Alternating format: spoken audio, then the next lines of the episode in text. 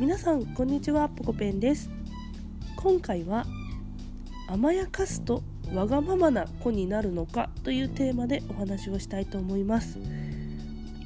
えー、これについて児童精神科医の佐々木正美先生が考えをまとめてくれているんですが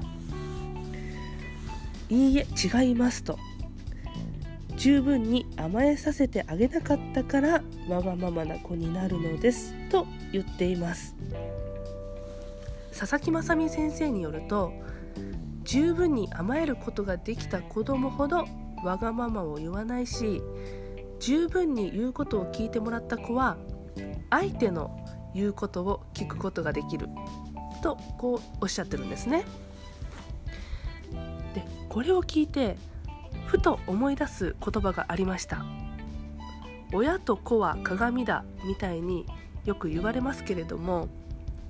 親がたくさん子供のわがままを聞いてあげていれば子供も相手のお友達とかですね相手のわがままを聞いてあげられる子になる。えつまりわがままな子に育たないということなんですね。うんなるほどって感じですよね。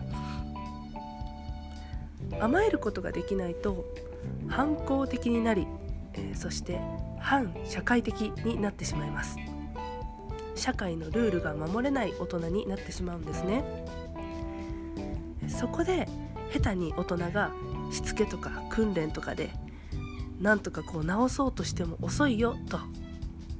甘える心を満たされていない子供はそのまま飛行に走ってしまいます。でありがちなのがそういうわがままになってしまった子供に困り果ててどこか、親が相談に行ったとしましょう。するともっと子供の話を聞いてあげてくださいとかそういったアドバイスをされます。でそこからあそっかと思って子供の要求をうんうんとよく聞いてやるようにしたら子供はですね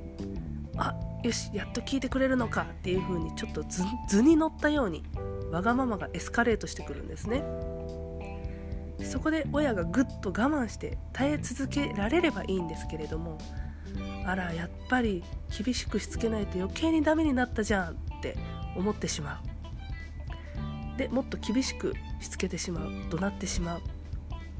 でこんな風に悪循環に陥ってしまうと修正するのがとても大変になってきます。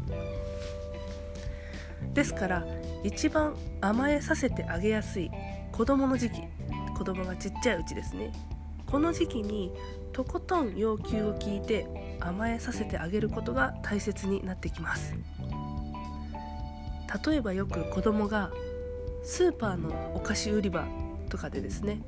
ダダをこねて寝転んでいる姿を見ますけれどもああいうのは完璧に甘えわがままな行為なんですけれどもどうかお母さんそういう時怒らないでやってくださいね。お父さんも怒らないでやってください。お菓子を買い与えろと言ってるのではありません。子供の気持ちを受け入れてあげてください。あらそんなにお菓子が欲しいのねそうよねって。美味しいもんねって。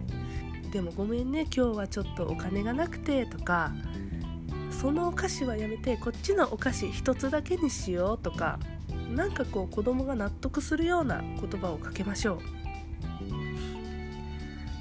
いやそんなこと言ってもどうしても怒鳴ってしまうんだよねっていう怒っちゃうんだよねっていう方がいらっしゃいましたらですねその子供がその床に寝そべってダダをこねているその姿をですね実況中継するというかもう冷静に客観的に見るんですよ。親としてじゃなくてもう通行人が見てる感覚に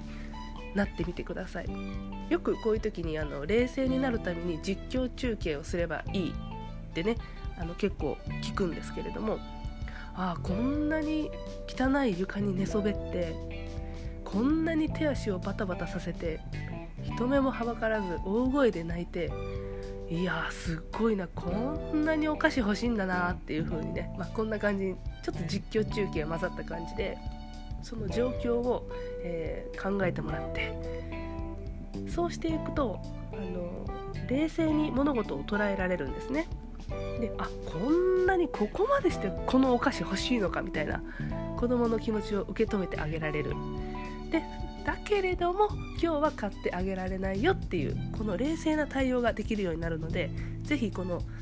実況中継試してみてください。もちろんそんな風に冷静に対処をしていても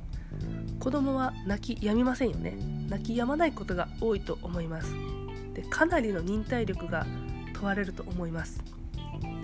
でも最後にはもう子供をね抱きかかえるようにしてお店から逃げ出すようにして出ていくことになるかもしれません。まあきっとそうなるでしょう。でもそれでいいんです。それが重要なんですよね。子供が大人に気持ちを受け止めてもらった受け入れてもらったと実感することがとても重要になってきます。いやこんな状況いつまで続くの？って思いますけれどもその日は突然来ます。あれ？今日泣かなかったな。みたいな日が突然来ます。あでも今日は泣いたな。あ次泣かなかった。あこの次も泣かなかった。っていう風に、えだんだんと回数が減っていくはずです。なので安心してお母さんお父さんはわがままを全て受け止めてあげてください。そうしていくうちにですねきっと穏やかで人のわがままをたくさん受け止められる優しい素晴らしい大人になってくれると思います。はい。それでは今日はこの辺で失礼いたします。またいい情報があったらシェアします。最後まで聞いていただいてありがとうございました。